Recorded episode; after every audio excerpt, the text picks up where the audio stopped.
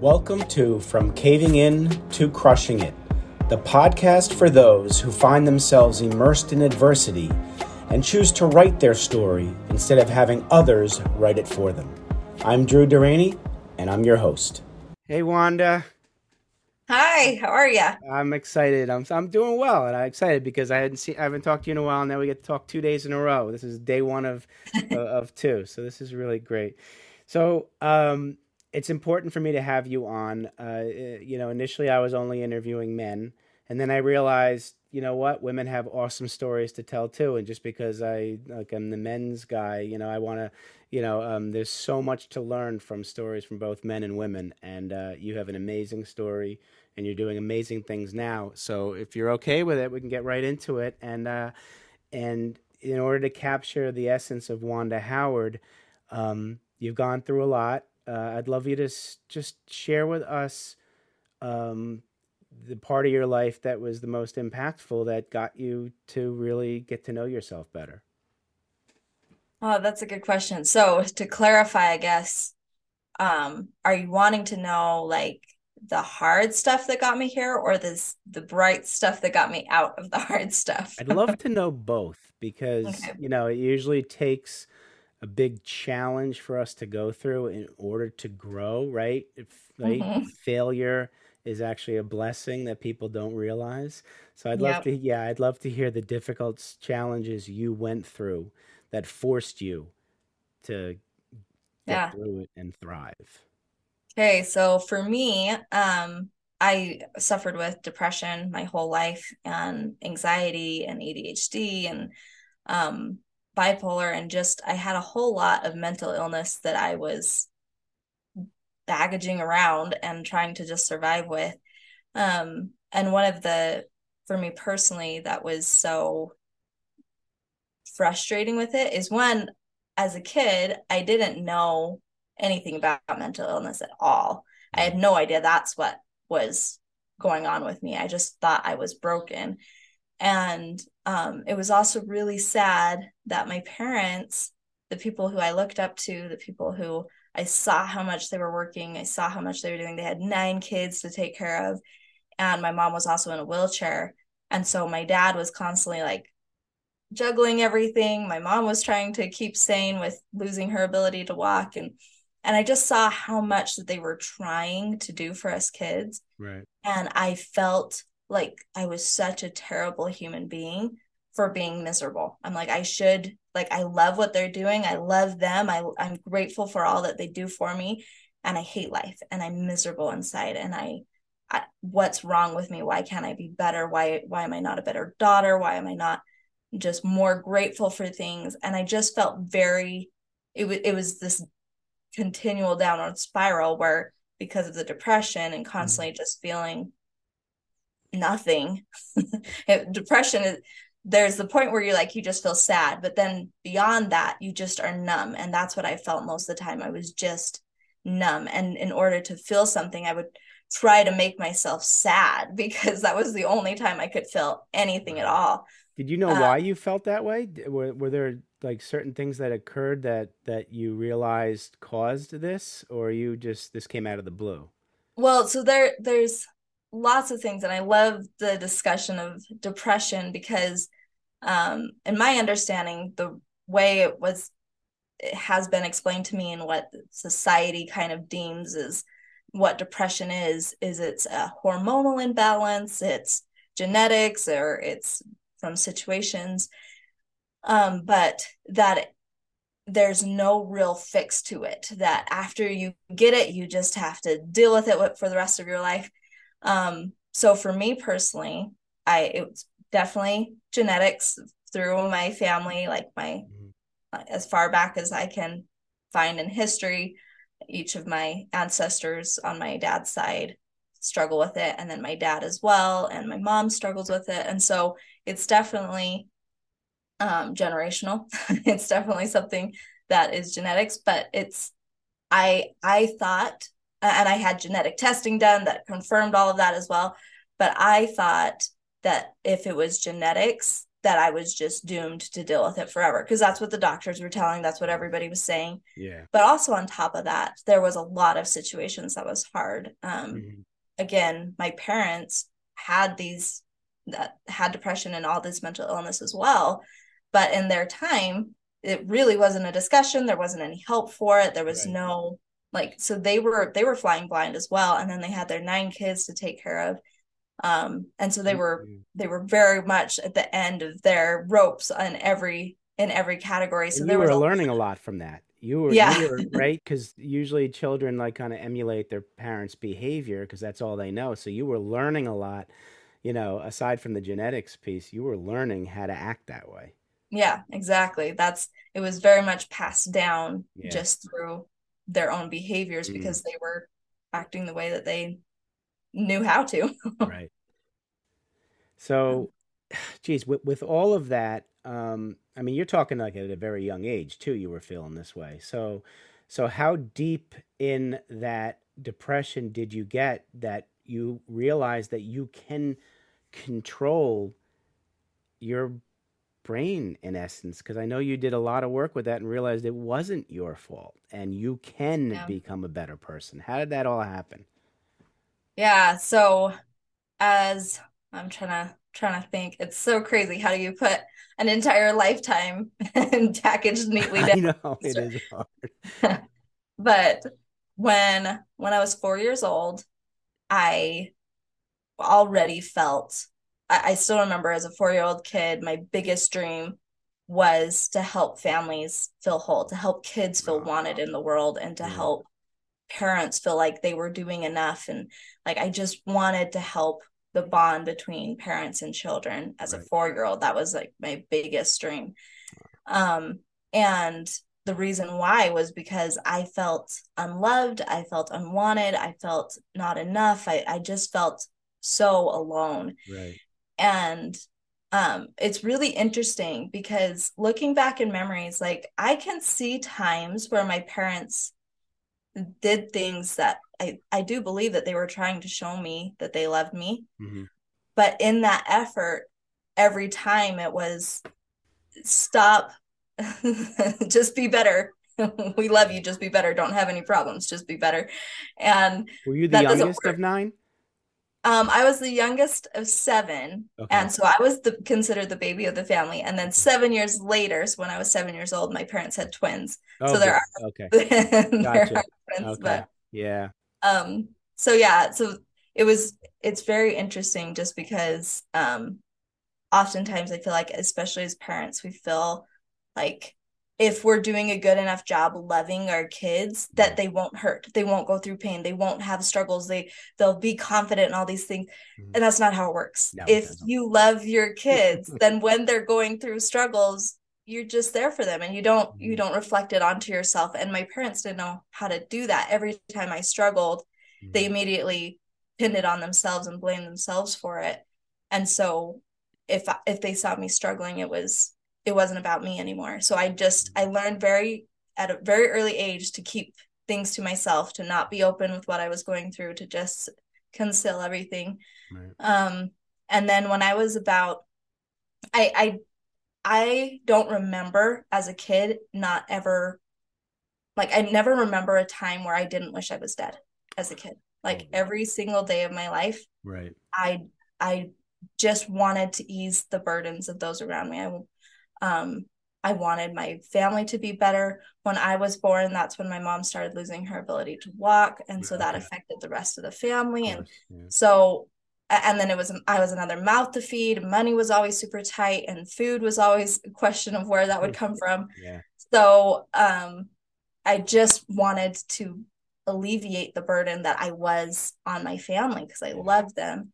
So I don't remember a time where I didn't where I didn't want to die. I mm-hmm. I always just wish that I didn't exist, that somehow I could just be eliminated from everything. Um, and then it was really interesting when I was about nine years old, my aunt started, uh, she told me about this person that we knew that had depression. And mm-hmm. that was the very first time, or maybe I was, I was somewhere between seven and nine, yeah. but um, she told me about this lady or this girl that had depression and said, and I was like, what is that? I've never heard that before. And she explained it a little bit and and then she wasn't even sure exactly how to explain it either. Mm-hmm. And so she basically just said it's just where you're sad all the time and you don't know how to be happy. Mm-hmm. And there was two things happening in my brain. Mm-hmm. One, I had seen this girl and she was always smiling and bubbly and like she she looked happy. So I was like, how does that fit? Mm. But the other thing that I was thinking was, man, I can't even imagine feeling that way because like to always be sad mm-hmm. because I already wish that I was gone. I already wish that I wasn't even here. So to have that on top of it, I didn't mm. in my young brain, I didn't put the two and two together. right. That because I was so weighed down, like that is what oh I was going goodness. through. Yeah. so um, so, wow. So, so that, I mean, finally hearing a family member mention the word depression when you got a little older, did you connect the two when you started to realize that you had it too? It wasn't until I was about 16 or 17 years old yeah. that I I started hearing the phrase more and I don't really remember where it came up and but I started hearing about depression more. Right. And I started wondering more and more, is that what I have? Is that mm. what's going on with me? And um, maybe I need to talk to somebody about it. Maybe like, is there help for this? Yeah. And so I went to my dad and I asked him, like, what it is this something that I have? Is this a real thing? And his response at that time was, um, he's like, nope, depression is not a real thing. That's just uh, a what what's the word to use? I can't think of that exact phrase, but just a uh, way to get out of your responsibilities and take the easy route and not actually deal with what's going on inside of you and uh-huh. basically weakness. It's a it's a right. form of weakness. Okay. And so I just remember like he he I could tell with everything that he was saying he was very against this idea that depression was even a thing. Wow. Okay. And so I just remember like, okay, don't ever bring that up again. That was not fun. And so I did you choose to go to dad and not mom? Um, so with my mom being in her wheelchair, I had never really had a very close relationship with my mom. Yeah. My earliest memories of her, um, I remember really wanting to make her smile. I remember yeah. just I wish that I could see her smile and I I would try, like, I put on these little puppet shows, and I remember like trying to just do whatever I could to see her smile.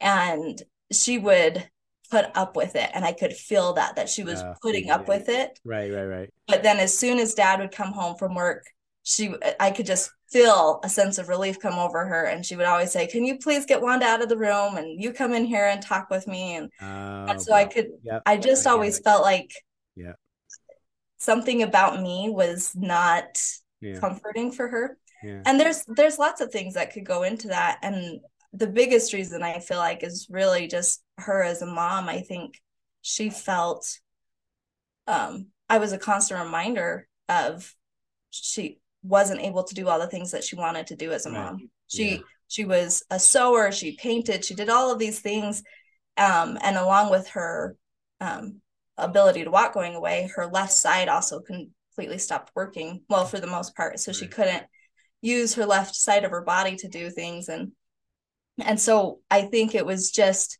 you know as parents we think oh i need to get off the couch and i need to play with my kid or i should be doing that over there with them and i mm. should be doing this and she felt that shoulds all the time building up inside of her right. and because that's so loud and that's so real um, and she couldn't do it. She felt like she couldn't do anything right. about it. She couldn't realize at the time, I think, that just I was I was thrilled to just be in the same room with her. I didn't need her to cook meals or to yeah. play with me on the floor. I, like I just wanted to be there with her, and so mm-hmm. I think a lot of it that distance was really just her own frustration with her own limitations. Yeah, absolutely. Um, but I definitely did not understand that as a kid. As a kid, it felt very much like um it well, it felt like it was I was the problem again. But also I watched my my story of how I came into this world change a little bit. Mm-hmm. So um, I was born into a Christian home, but as as I grew, my parents, I watched their frustration with God grow. Mm-hmm. And to this day, I have no idea what their belief is, if they still believe in God or not. But um, uh, while I was with them, their relationship with God was getting more and more and more distant. Okay. And they were getting more and more frustrated because they really believed that my mom would regain her ability to walk, that she would be okay and that life could go back to normal. And and when that didn't happen, like they were understandably frustrated and right. and concerned and questioning everything they thought they knew. And um and so with that though, I was born and my my birth story was kind of this we didn't want any more kids. The doctor said that we should get operations done so I couldn't have more kids. But we just felt like God wanted us to keep having kids. We felt like that was the right thing to do. And so they got pregnant again, and that was me. And then when I came into the world, it brought a whole lot of repercussions for her health. Um, and so at first it was, it, you were worth it. At first, the story was, God blessed us with a, an amazing human and a baby, and we just hope that this was worth it. But then, as their resentment towards God grew, it really, for me, it truly felt like their resentment towards me grew. They saw me as that symbol mm-hmm. of, and, and they they never acknowledged that, or, and I don't know if they feel that that is what they did, but that's what it felt like on my end. Right. Was that because the story changed if I asked to go play, if I asked to go outside, if I asked to do anything ever besides just cleaning in school or helping my little siblings, it was always this why are you so selfish? Don't you know what mom gave up for you? You should be happy to do what we ask and never want anything. Wow. And so it it really changed from this um this story of understanding of like you were a blessing into our life to mm-hmm you are the problem. We gave up everything for you. You should be okay giving up everything for our family. Wow. That that's that's a big burden to be carrying. Yeah. So when you were around 17 and you talked to your dad and dad said don't talk about depression, what what'd you do from there? Um so I and and to go back a little bit, I was mm. 9 years old. Uh, yeah, about 9 years old the first time that I had tried to commit suicide. And um, I had tried several other times. All of the times I never fully went through with the plan. Mm-hmm. And this is a a part of my story that's very dear to me because I was very bullied for my beliefs and my standards as far as a Christian and mm-hmm. believing in God and right. um and so my my experiences with trying to commit suicide only strengthened my relationship with my heavenly father and with Jesus Christ that they loved me and it was this very um just close intimate feeling that would come over me before i would actually go through with it of i will be here to catch you if you go through with this but please mm-hmm. don't. Wow. Please i have so much waiting for you. Right. And so and it was that that belief that there was more waiting for me that somehow there was this feeling of love that i never knew and there was these people mm. that needed me and and so that was really what kept me holding on. So when i was 17 and and he said no like i was pretty used to my dad responding to any of my ideas okay. as that's crazy and out Got there it. yeah so that wasn't it was just the default i just like again closed off shut down don't yeah. open up just right. tried to um, do it myself um, so nothing really happened until uh, after i got married and oh boy my my dating oh, no. dating was uh it was hard but oh, um after i got married it was then that i started talking to my husband more about can I go to a therapist? And again, I I felt like I had to ask permission wow, for everything asking. at that point. Yeah, yeah. And so I was like, can I can I go to therapy? Do you think this is a good idea? Is this something?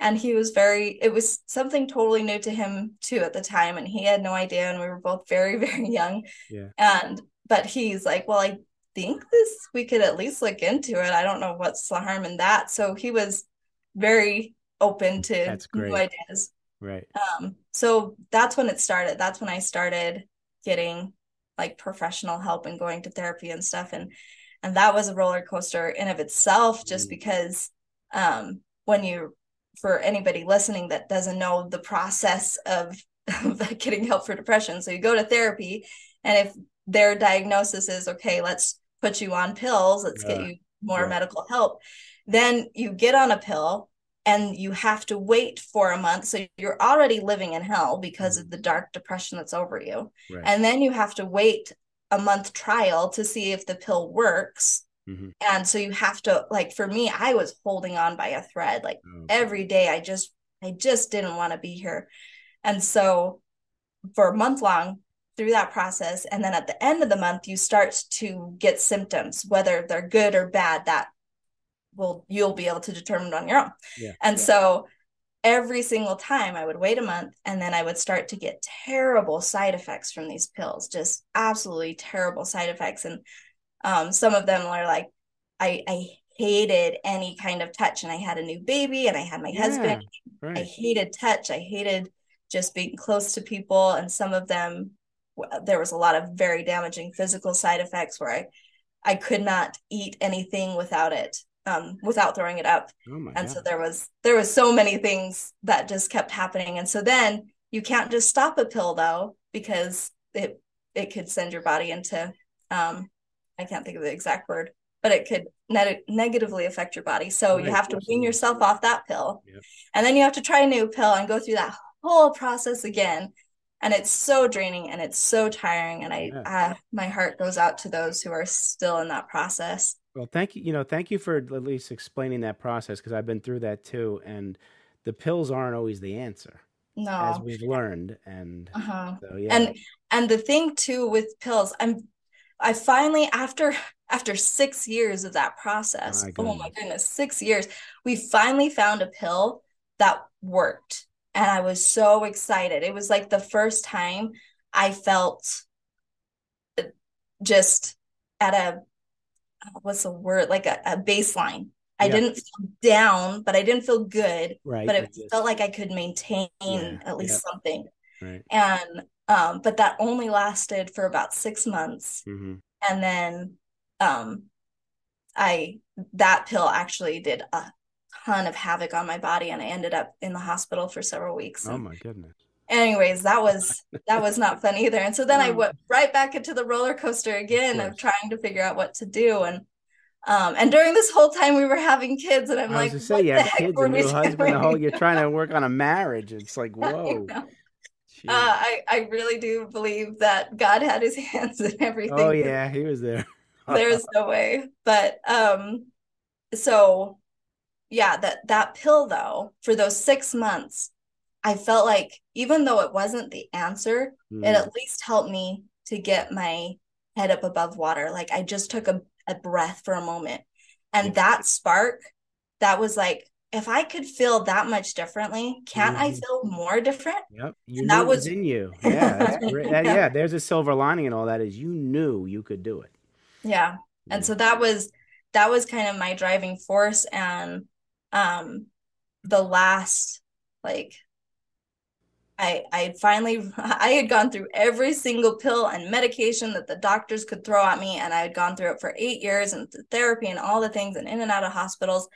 And at the end of that they're like we have nothing else to give you and you're still suicidal. You're like their solution was let's put you in the hospital and keep you there until hopefully it gets better. Oh wow and I was like, that's not living. No and I have kids and yeah. I don't yeah. want to do that. And yeah. and I had been um, in a hospital for a little bit. So at, in this journey, um, somebody prescribed me as anorexic.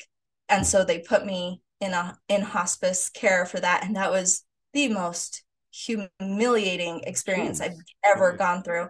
Uh-huh. Um, just because they and like I can see both sides. There is good to it, and I don't want to bash on it, but the because there are people that are getting help there. Right, right. But the hard thing about it mostly was just that you have no privacy, you have no say on your own mental um, capacity and what you're supposed to think or feel or do or Hmm. the time of day that you have Yeah. and that's what i've realized that that was helpful in the sense that it helped me see when i had less control like i thought that's what i wanted i thought i wanted everybody Yeah. else to make my decisions Right. and I wanted like you tell me when to eat, you tell me when to do this, you tell me when to but as soon as it was like law that they had to tell me what to do and I had to do it, you were controlled. You that that felt even that felt way worse. It felt hopeless. Like right. I finally had this pocket of hope Yeah. and that was taken away. So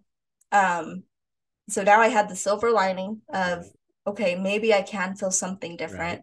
right. And then I had the understanding of I don't want to just forget about myself. I don't want to lose myself and do what everybody else wants. And and it kind of goes back to that Mhm. people pleasing. yeah. Like I wanted to within myself know how how to govern myself, how to right. understand and how to feel different and Uh-huh. and so um I finally I started doing things that some of the therapists had counseled me to do and I was unwilling to do before which was um my actions Mhm. so um as a kid I love my parents I, I my biggest ambition was just to make them proud and I saw how much they sacrificed and I never wanted to hurt them um, but there was a lot of abuse that happened growing up there was a Mhm. lot of things that that kids should never go through right. and um so those thoughts and those feelings were constantly at the back of like constantly. I could never escape the memories of my past. Right. and um a lot of ptsd so uh i finally said okay these things are always with me and i need to know like i put i put my whole life and my control in the hands of my parents and my siblings and i just want to please them so much.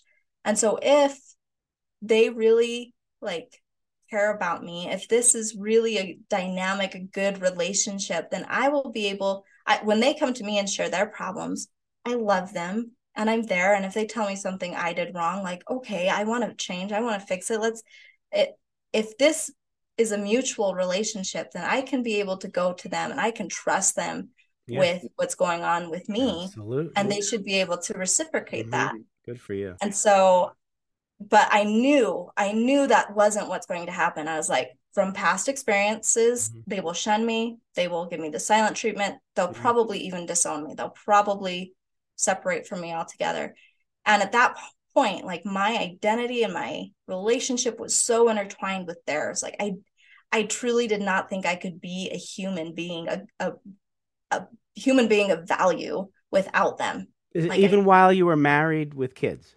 oh yeah Okay. Okay. I So I- struggling I- here. Yeah.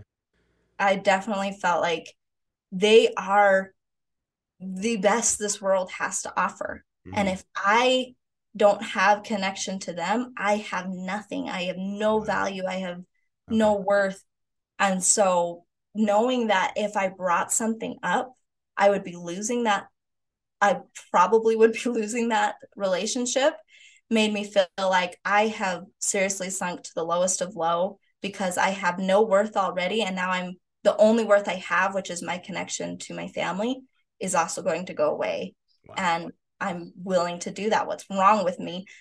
Um, so I did. I took it to them and I went to my parents and my siblings who had abused me. And um, when I went to them, it was very surprising. Uh, and I won't go into the details just Mhm.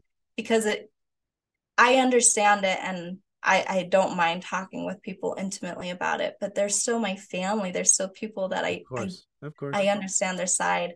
So, but when I went to them, the main theme that I saw was at first they had changed enough that they wanted to be accepting. They wanted to work through this in a, in some form, and that was very encouraging. It was like, okay, we made progress. Like it Yeah. wasn't perfect. There was things that said that hurt me, and I'm I'm sure that the conversation hurt them too. And and so, but I felt like at least we got somewhere. At least Mm. it wasn't this hopeless thing and i and i had this like hope a, a Right. brighter like momentum Of course. and the next time i called them everything had changed Oh boy. like they had spread rumors about me. They they were not willing to talk to me about certain things that they were saying things that I did that I didn't do and all, all of this stuff just started swirling and and it made me realize that every every time it, it was just like a deja vu the whole experience. Yeah. every time that I would go to them about something I was hurting with it was constantly flipped back on me of I can't believe you're such a terrible person that you would be hurt by that kind of a idea. Hmm. Okay. And so, anyways, um, we, we broke off contact, and at first I was like, my my mom, um, she would she would call me up and say some really hurtful things just out of the blue, just call me up to let me know that I'm uh that I wasn't doing good, basically. I won't I won't share those conversations. Okay. But um so anyway, she would call me up and these conversations, I was just trying to put my world together. I was trying to figure out everything. And then randomly she would call me to tell me I'm doing terrible at life. And so I was just like, okay, I'm gonna block everybody for a month. I'm just gonna I'm gonna block everything and get clear on what the heck is supposed to happen now. And it after that month, I unblocked them. I started calling to like, okay, I got a breather. My head's a little bit more clear. I want to work things out. Like, what can we do? And and nobody answered their phone. Not one person was willing to. Um, well, I guess one per one of my brothers he did, and the only thing that he said was that he never wanted to see me again, unless I could say what had happened never happened. And I couldn't do that. Yeah. And that was that was one of the hardest. Like now I look back on that and I oh man, I just I hope he gets out of that dark space yeah, because right. at that point like that was earth shattering to me. I, I had mm. no idea what life would look like after that. Mm. But now that I'm like life is so good now. Life awesome. Like That's great to hear. Waves and waves and waves of depression started coming off so quickly after yeah, that. And it was because yeah. like it wasn't yes, the influences in our life do have impact in that area of right. how we're doing. Mm-hmm. But I truly believe it wasn't because of them near as much as it was yeah. I was finally showing up yeah, as me. I was finally mm-hmm. being like, this is this is who I am. This is yeah. what hurts. This isn't okay with me. I don't understand this. And You're and it was because, from within. You did yeah. you were healing from within. That's the way yep. to do it. Good job. Good for mm-hmm. you. So you're, so, thri- you're thriving now, and I am so happy for you. Tell tell us a little about what your what what your mission in life is now. What you're doing. You're doing some great things. Talk about. Yeah. So right now, well, my mission in life is to just heal families, heal parents, help them feel like they're capable again and they're doing enough. And like if I could have gone back and done anything for my family, it would have been helping my parents see that they were enough, that they didn't need to provide more, that I was I constantly let them know that I was grateful for what they were doing. And every single time I cried, they constantly said, Why are you not grateful for what we're doing?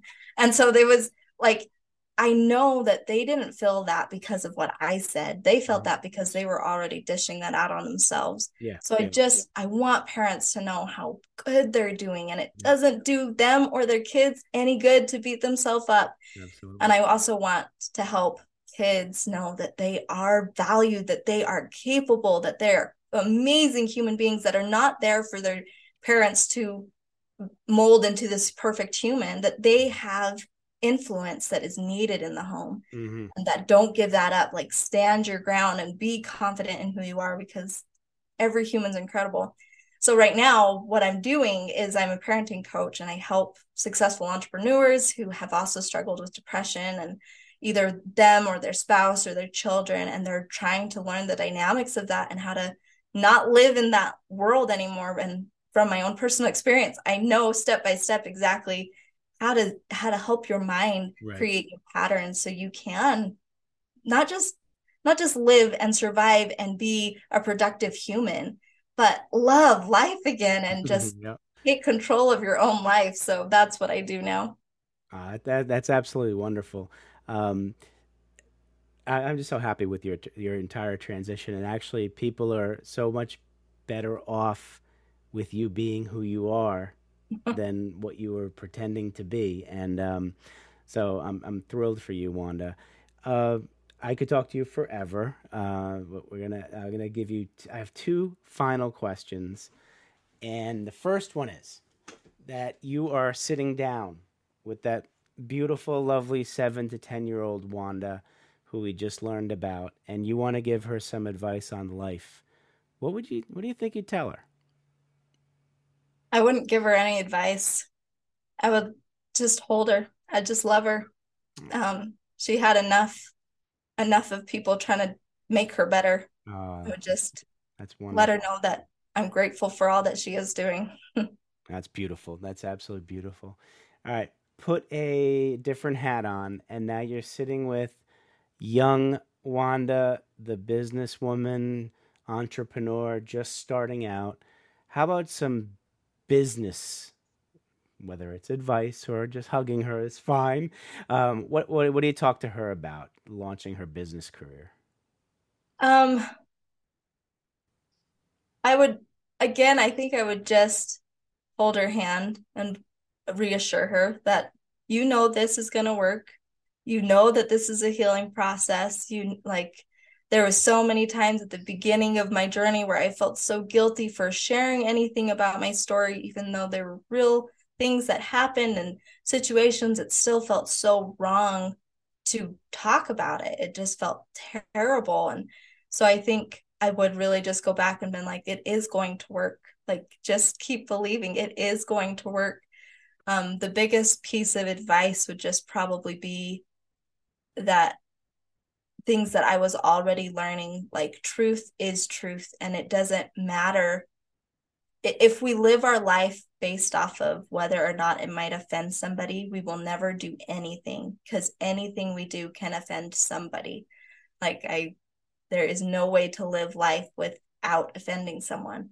You have to live life off of truth. If you can stand on truth, be confident in what you're doing. If it is out of love and out of goodness and out of truth, it's a it's going to create good in the world. So keep going. I love that wanda because the, the, the truth is haters will always hate. No matter mm. what we do we're going to be judged. So you may as well just go be who you are right? Your your authentic self consistently and yeah. and actually that's what you're going to be speaking to uh, my men's group about that tomorrow and i'm so excited uh, all right, so I can guarantee you the audience wants will want to get more of of Wanda Howard. Uh, please let us know how we can reach out to you and and um, you know get in touch with you. Yeah, so there's two ways. One, just go to wandahoward.com and um, you can find me there. You well, and I guess you can also get a hold of me on social media at wandahoward.live. Um, but another way is I have a podcast as well. And it's where I am constantly interviewing successful parents, parents who have a successful business and successful family life, because I think that is what we we constantly pull ourselves short of we can't do it all. But there are people who are doing it all and their relationships at home are thriving. So we talk about their traditions on there and and what they do specifically that's different and how they do it. And and so there's lots of amazing gold nuggets there for people that they can come and just discover more what they can do instead of feeling like they're never doing enough start to identify the things that they are doing right and so definitely come and check out that podcast well i can uh, attest to firsthand how wonderful your podcast successful parents is you you were kind enough to have me on and uh, it is an awesome awesome listening um, experience. So I definitely, uh, definitely, uh, we'll, we'll, put that in the show notes too. How, how people, you know, what platform they could listen to that on. Wanda, thank you so much for coming on. You are a true friend. I am so happy and grateful that you're in my life, and and we we met for a reason.